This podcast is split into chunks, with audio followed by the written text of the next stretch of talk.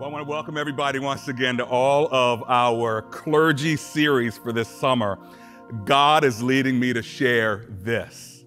Well, we're going to fill in the blank of the this because each one of our clergy that have been assigned uh, the, to speak for the summer are going to get up and give us maybe just five to seven minutes of what God is calling them to share with us. And then the rest of the clergy are going to interact with them. And then the clergy that I've asked to speak in just a moment who's going to come up is uh, one of our amazing guys, you know, our pastoral uh, clergy team from uh, the decade of the 30s to the decade of the 70s. And we're about to bring you all good old school, decade of the 70s, our friend, our pastor, our brother in the Lord from Owings Mills, Reisterstown campus, one who's been a senior pastor for over 35 years of his other of his own church. He was a he's got all kind of degrees. He's reverend, doctor, brother, leader. Steve Hardnett. Let's give it up for Steve, y'all. Pastor Steve. Thank you, Dr. Anderson, and to the crew here. This message challenged my heart and also a burden to my heart because the church has been too silent, especially during this time of crisis and pandem- pandemic. Our title is Walking as Children of the Light. From Ephesians 5, verses 13 and 14, I read the first verse of that. Everything exposed by the light becomes visible, and everything that is illuminated becomes light. My question to you today and myself how bright is your bulb? And is your light shining? If there were ever a time we need the light of the world, it is now. Social unrest, racial injustice, economic disparity, family breakdown, global warming, and political mayhem. God has commissioned us to be children of the light and to shine. The Bible says that we're to let our light so shine. The church has been silent too long. When the light of God shines, it exposes evil either in us as believers or the world. As evil is exposed, it causes us to take action. The time for apathy and complacency has passed. We have been called into battle. I remember, Dr. Anderson, the old song that was sung back some years ago, gospel song says, It's time to put on our war clothes it's time to take a stand. How bright we shine in the world depend on a process of scripture calling the renewing of our minds. We have been delivered, according to Ephesians 5, verses 3 and 12, from the darkness of this world and the disobedience of ungodliness. So we, we should be asking ourselves this afternoon, how bright is your bulb? A couple things I want to share with you real quick. The purpose of the light when a light bulb does not shine, it leaves the city in darkness. When the light of a lighthouse goes out, a ship would not be able to navigate safely to shore.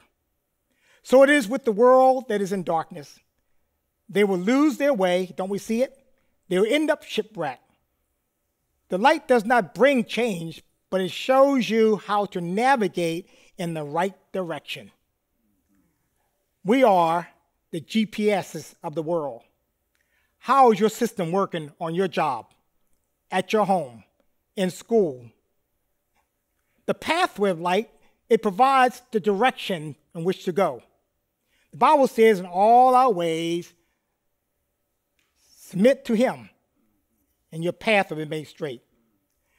To make one path straight does not only refer to guidance and direction, but God also removes the obstacles and make the path straight till we can reach our goal. The Bible says in John 10 10 that God's enemy comes to steal, kill, and destroy, and he's doing that very well. The protection of the light. Light protects us from the perils that come before us because of darkness. Under the cover of darkness, crime increases and people lose their way. Confusion abounds and there is no sense of direction or purpose, life does not make sense. Does this sound like our society today? Ephesians 5:14 tells us that therefore we're to wake up. Let's wake up. Application. Number one, when we wake up, we come to a spiritual consciousness. We should be conscious spiritually of what's going on around us. The things God, the things of this world are foolishness to the things of God are foolishness to the world, but to us, we have the mind of Christ. The world is watching how we respond to the situations around us. What does the watching world see when they see us and observe me and you? Do people change when we show up? Let me give you an illustration. There are two things that are operating temperature. A thermometer has been designed to display whatever the temperature is in the room, but a thermostat was designed to control the temperature in the room and the atmosphere. What we as children of God and our lights of the world, we should be thermostats that when we show up, things change. In closing, we need to power up. But you will receive power when the Holy Spirit has come on you. God has called us to a mission impossible. We can only accomplish this mission through supernatural, earth shadowing, heaven driven, God power, Holy Spirit. Cannot and will not do it in the flesh. I cannot love my enemies without the power of the Holy Spirit. I cannot forgive those who harm me or discriminate me against me because of the color of my skin without the power of the Holy Spirit. I can, however, do all things through Christ who strengthens me. We cannot fake showing up. There's nothing worse than a believer missing in action. Talk is cheap. The game is not won in the huddle, it is won out in the field where we are take hard knocks. Jesus said in Matthew 5:15, "Neither do people light a lamp and put it under a bowl. Instead, they put it on a stand that all can see, and the house has light." Which bowl are you hiding under today? People are tired of more promises, cheap talk, empty speeches, and delayed political promises. We, as children of light, need to be present at the table, show up so God can show off. My question to you in the watching world, as a, uh, to the church, as I say, in the watching world, how bright is your bulb. Mm. Thank you, Pastor Steve. Let me have those notes. Yes. Take two minutes and tell me why we're supposed to be children of the light. Go. Well, number one, we've been called and commissioned by God. We've been commissioned in Acts 1 8 to go out and be witnesses in the world and let people know who Jesus is. Why'd you do this message? because I've seen, um, I'm uh, deja vu. I've seen the promises, I heard the promises, uh, I've seen the, uh, the marches, I experienced the, all of the drama, all the political rhetoric. I passed the 35 years in an area in my city, uh, and uh, we were promised money, economic empowerment, and better schools and all that, and the money went elsewhere. And over 40 years of promises, same old stuff same old dilapidated communities, crime, you know, uh, discrimination, injustices, uh, non uh, uh, political reform in our prison system. It just, I haven't seen change. So you've seen this? I've seen this. Before? Before. We've and been here before. And now you're seeing it again. How does it make you feel? And then I'll let the rest respond. Thank you. That was a good word. Thank and we're going to respond to that word, but I want to hear, hear from your heart as well from your studies because you're a professor and uh, we learned a lot. Uh, but I want to know uh, not only what you learned from the scriptures, but what you learned from your life because you're walking, uh, you're a walking testimony. And yet you're in a multicultural church and you've been in Baptist churches and you've been in um, city churches and you've gone through so much and yet you're here and God is using you. So I, I want to know from your experience what you've been feeling. Well, Dr. Anderson, I, I would say that it goes both ways. I was raised in a family, an inner city ghetto of Philadelphia, poor child, didn't know I was poor. We had everything we wanted. But we were taught, even in the midst of the uh, racial discrimination and the uh, feeling uh, marginalized, we had to still respect authority. We still had to study, work hard, achieve. You know, uh, but what got me along was I was able to communicate across racial barriers. I had I, I can talk to hey boy, hi, what's happening, man? You got it? We cool. yeah, man. you had that down. I had that down. uh, I can talk the, how you doing, you know, uh, the more white language. I know where I can operate in both cultures because I was raised in both cultures. So we need to have the conversation. We need both to show up to the, at the table and, and, and be real with this thing. We don't need to talk stuff you want, think you want me to hear. We need to talk stuff that's real and be honest. Pastor, my, my prayer is one day be able to sit down with true, hardcore KKK guys and have a conversation. You want to do that? I'd like to do it. I might be able to help you. I'd like to do it. Mm-hmm. All right, what do y'all think? I thought. Uh, thank you so much for the message. I love that scripture. And what I'm encouraged by, um, connected to your word, is how in Ephesians 5, it uses words like it says, you know, once you were this, mm-hmm. but now you are this. Uh, not like you will be. He says that once we were in darkness, but now we are full of light. So thinking about how bright is our bulb, knowing as a person that follows Christ that we've already been given the light. We don't have to wait for it till we die or go look for it. That's already given to us. Um, and then the scripture says that that light produces only what is good and right and true. And I think, I know for me, hearing your, your word, it's a motivation to trust the light of Christ inside of me, um, to, to just take the next step because it will be good. Yeah. So thank you for that. Yeah. Well, Nikki, I think, Nikki, I think too, the demarcation of this, of the society is because the church has gone to sleep. Mm. Our light's not bright, shining bright. Mm-hmm. Mm-hmm. We the salt. We the light of the world. Yeah. We are. Oh, sure. Pastor Steve, you spoke from a wealth of experience. You, you've been here and experienced this before. What would you encourage with uh, us with that we could do so we're not 30 years down the road saying we've been here before? Is, is there a word of encouragement or word of challenge uh, of, of action that could be done differently? We have to make things happen by doing things. We, we, we, can, we need to have the conversation comprehension becomes with a, with conversation. But we also got to begin to move forward in some uh, tangible way, working together to make things happen. It's not going to happen by osmosis. We got to get in there, and it's going to be risky. It's going to cost us some pain. It's going to be pushback, but we got to get in there and begin to do the work. The church got to begin to do the work. Yeah. Pastor Harnett, Yes, sir. Uh, I've, I have two comments to make. One is a question, another one is just to how I feel about the church. Uh, first question is it sounds like from your message, the gospel loses credibility when we don't have a justice.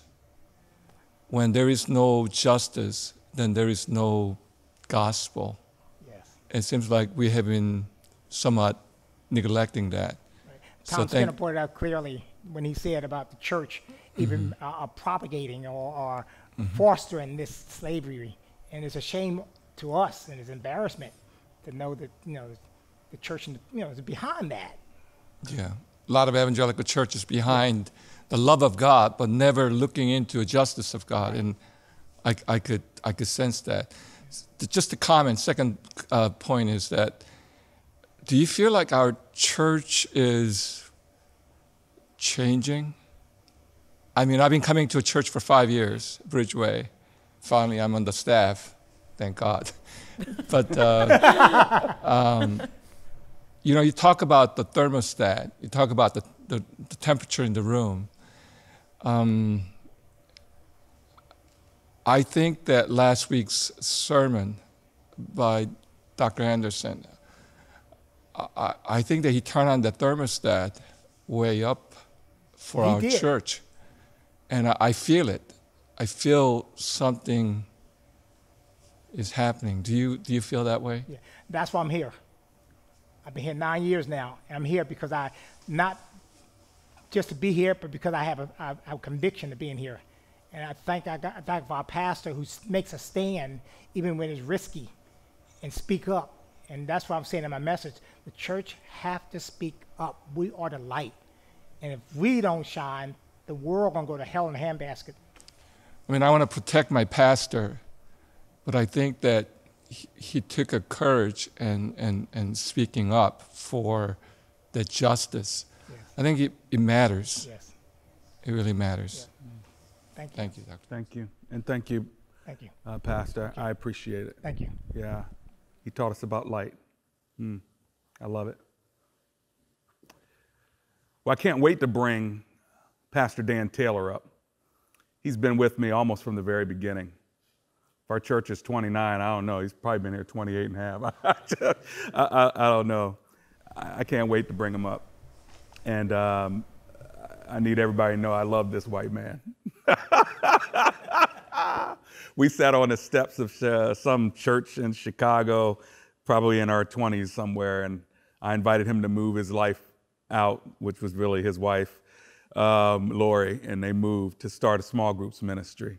And I don't know, he's probably done every ministry since then, but the fact that, uh, you know, his little boy, Stephen, was in a crib with uh, my little boy, Isaiah, and now to see both of those little boys are, they're, they're uh, grown adults in their mid 20s now, and uh, Stephen and his wife are on our staff, and uh, Dan and Lori mean the world to us. So, Pastor Dan, if you'd be so kind to come up Sure. and give us a word, we're all listening. Thanks.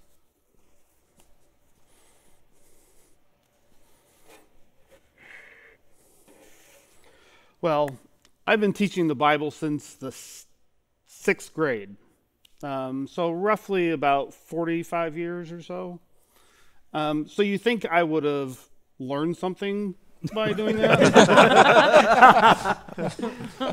um, but as I was getting ready for today and working with my passage, I already had an idea of what I thought the passage was about. And if you don't really know, that's a bad idea. Because when you start, and if you're intellectually honest, and you start looking at a passage of scripture, and it'll begin to jack up the idea that you brought preconceived to it. And then God has a way of messing with you to bring out a truth that actually hits you closer to home than you were really expecting. And you would think I would have known this by now, but I'm still learning it that um, I can have amazing spiritual shallowness sometimes. But what I discovered is I came to my text because I wanted to see something, and that's what I wanted to have. But God had something for me to hear that was different than what I wanted to see. So if you have your Bibles with you, you can turn to Matthew chapter 18. Um, we're going to look at Matthew 18. It's a very interesting passage. If you know anything about Matthew, um, it's primarily made up of these five discourses that Jesus has done. You're familiar with the first one because it's called the Sermon on the Mount. It's chapters uh, 5, 6, and 7. Well, in 18, it is the beginning of the fourth discourse in the book of Matthew. And it goes from chapter 18, chapter 19, and chapter 20. But notice how it starts out in verse 1, because this is the question that the whole discourse is going to be dealing with and answering through the whole those three chapters. And it says, At that time the disciples came to Jesus and asked, Who is the greatest in the kingdom of heaven? Chapters 18, chapters 19, chapter 20 is going to deal with that question. And the interesting thing is, if you look at the parallel passages to Matthew, they had been arguing about this, you know, discussing it, like some couples talk about they're having a discussion. They're having an argument about who was greatest in the kingdom, and they wanted Jesus to settle the matter. Now, Jesus doesn't leave them hanging for an answer to the question. He kind of takes what I would call a spiritual two by four and smacks them right upside the head. Look at his answer starting in verse 2. He, Jesus, called a little child and had him stand among them, and he said, I tell you the truth, unless you change and become like little children, you will never enter the kingdom of heaven. Now, understand in this answer that he gives them in verse 2, he's talking to his own disciples. And he's telling them, if you don't come in to the kingdom of heaven like a little child, notice his words, you will never enter the kingdom of heaven. Do you want to know what the Greek means right there? Never. I mean, that had to be quite, I mean, the disciples in their conversations beforehand were kind of like, you know, who gets the corner office and who gets the best parking space and who's going to have their own private secretary. And Jesus is like, You're not coming into the building. You're not part of it yet. Because until you change, one of the key words here, he said, You will never enter the kingdom of heaven.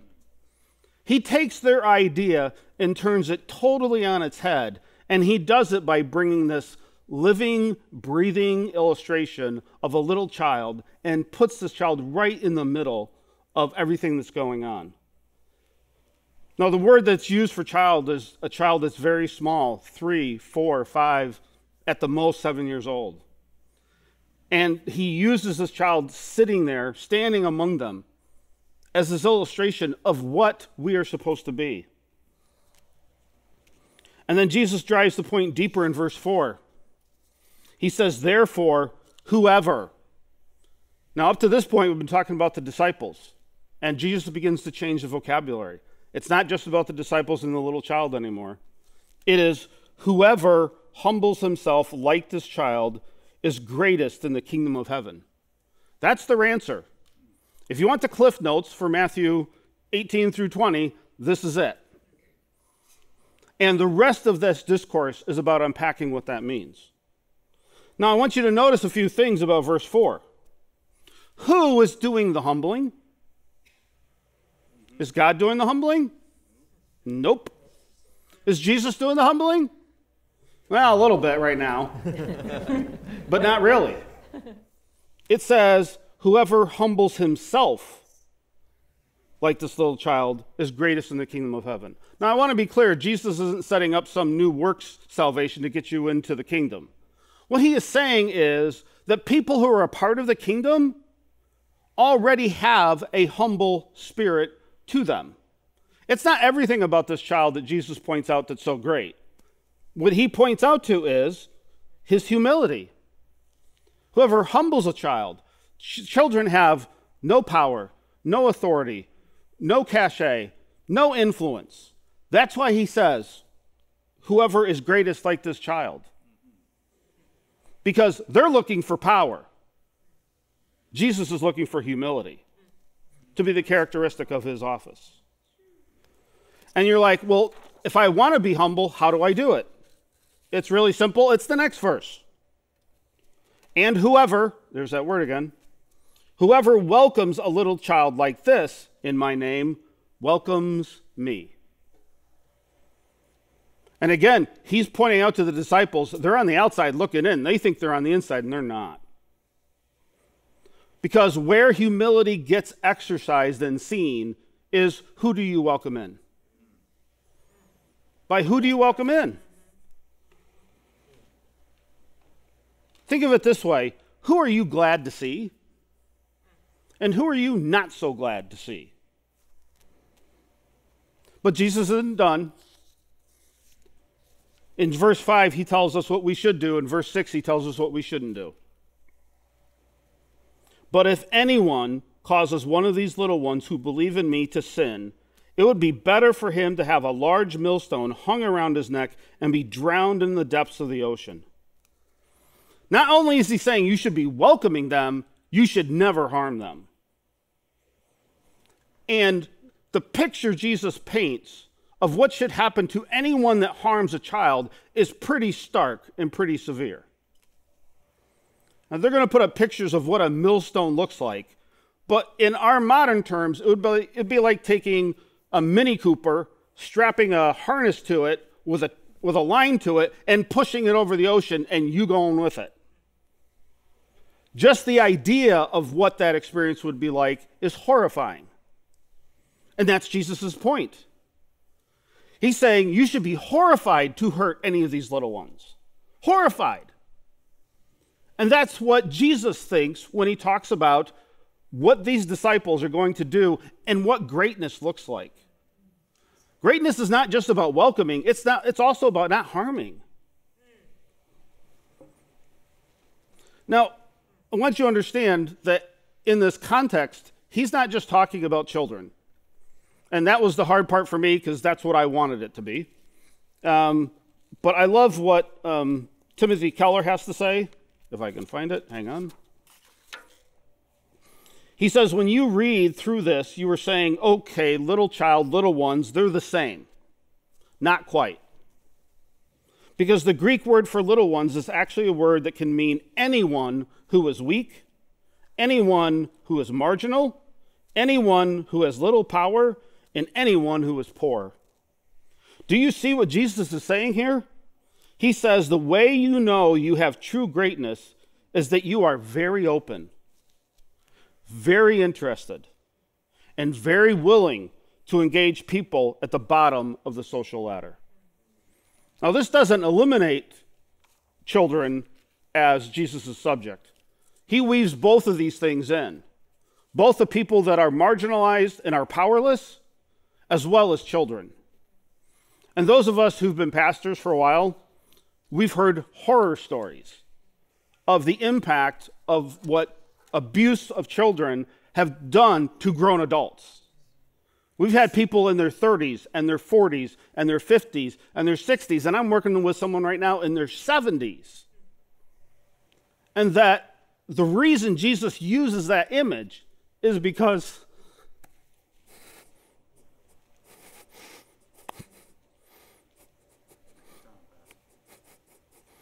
how damaging it is.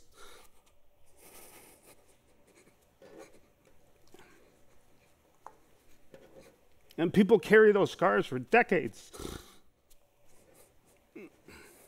That's why Jesus uses this image of such a horrible way to treat someone who's a violator is that they tie this millstone and throw them into the deepest part of the sea. Because he knows that if they would do that, that is better. He actually uses the word, it's better than any harm you could ever cause a child. And by the way, anyone else who has is marginalized, has no voice. And in the culture and the things that we're dealing with in, our, in the United States right now, this is coming to uh, haunt the American church even more. Because just imagine this idea that if we would do anything or be engaged in anything that's systemic that would harm people who are marginalized, we're the ones that should be going overboard. So I learned that what was going on in this passage is way bigger than what I thought. I thought it was just about kids, and it is about kids. And kids matter to the heart of God greatly because they are the ones that can get harmed the quickest and the easiest. But it's more than that. Jesus wants to know who are you going to be welcoming into your home, welcoming into your life, being a part of who you are? Humility is not a Bible study. Humility is what you do and who do you welcome.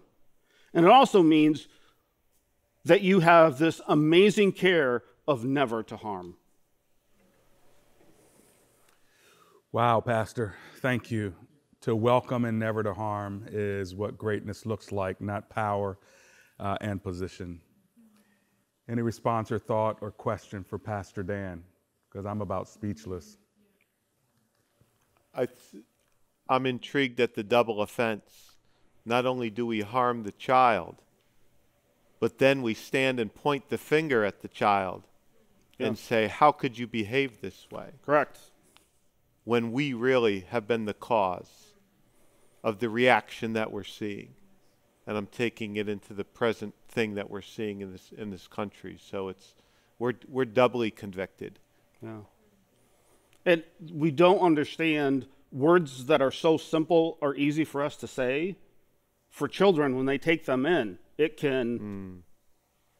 it can put an identity mark on them that they carry for the rest of their life. And so we have to be really, really careful. Yes. Pastor Dan, can you talk about what healing looks like. what healing looks like. So, well, the first thing I would say, it's not a verse and a prayer.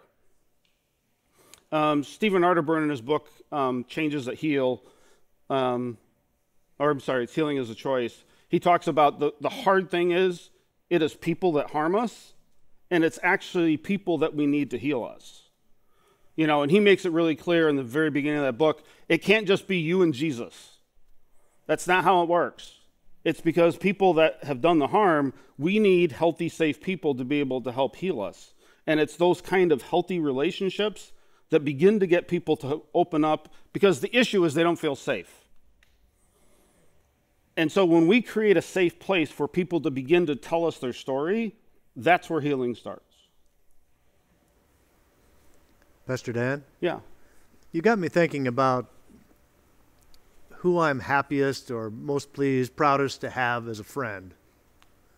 Um, and that's not really a question. That's I'm just telling you that's how it's hit me. Sure. And maybe you've thought about that. Maybe you have a, a comment about that. I don't know. Maybe you thought about that. But in terms of just when you talk about who you want, who you like to welcome, that's kind of how that resonated with me. Well, I mean, a little bit of the context is Jesus is challenging the disciples because they only want to interact with people that are going to help their greatness. Mm-hmm. Those are the only people they want to interact with. And so, children, forget it because they have no influence, no power, and Jesus just turns that idea on their head. So, it's important to understand your motivation for relationship. Mm-hmm. So, and you know, one of the things that I wanted to say is, you know, I'm not saying people of power and influence and authority and financial uh, have a lot of financial capital to them. I'm not saying dump them, because that would be doing the exact same thing that Jesus just said don't do.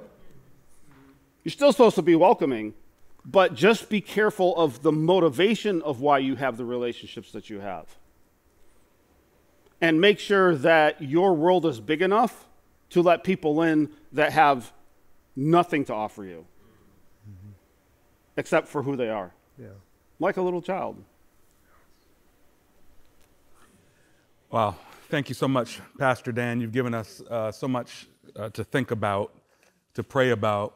You know, Jesus could have given that same lesson in a synagogue where there'd be no children, and yet he did it where the children were in the crowd and the proximity of the powerful and the powerless living together.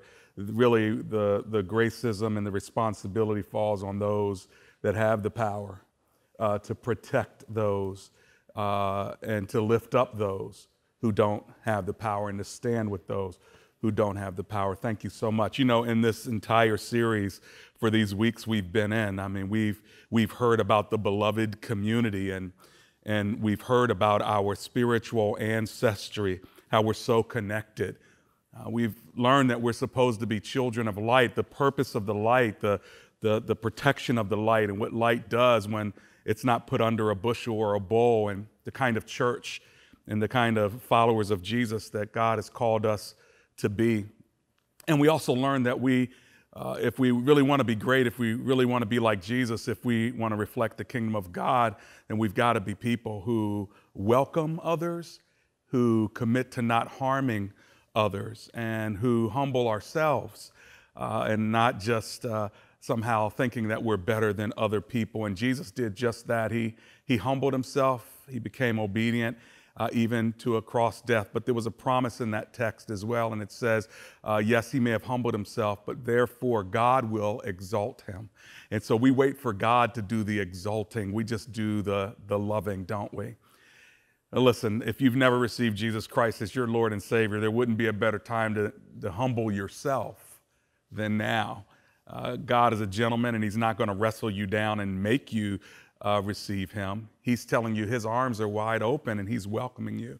He promises He will never harm you, He'll never leave you, nor will He forsake you. In fact, if you come to Him humbly like a child, He will receive you and take care of you, not just today but for the rest of your eternity. Why don't you bow with me for a word of prayer? And if you've never received Jesus Christ as your Lord and Savior, maybe you can pray like this and say, Dear God, I'm humbling myself right now.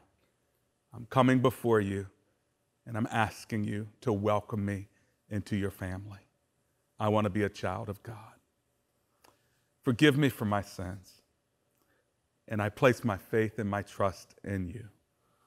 In Jesus' name, amen and amen.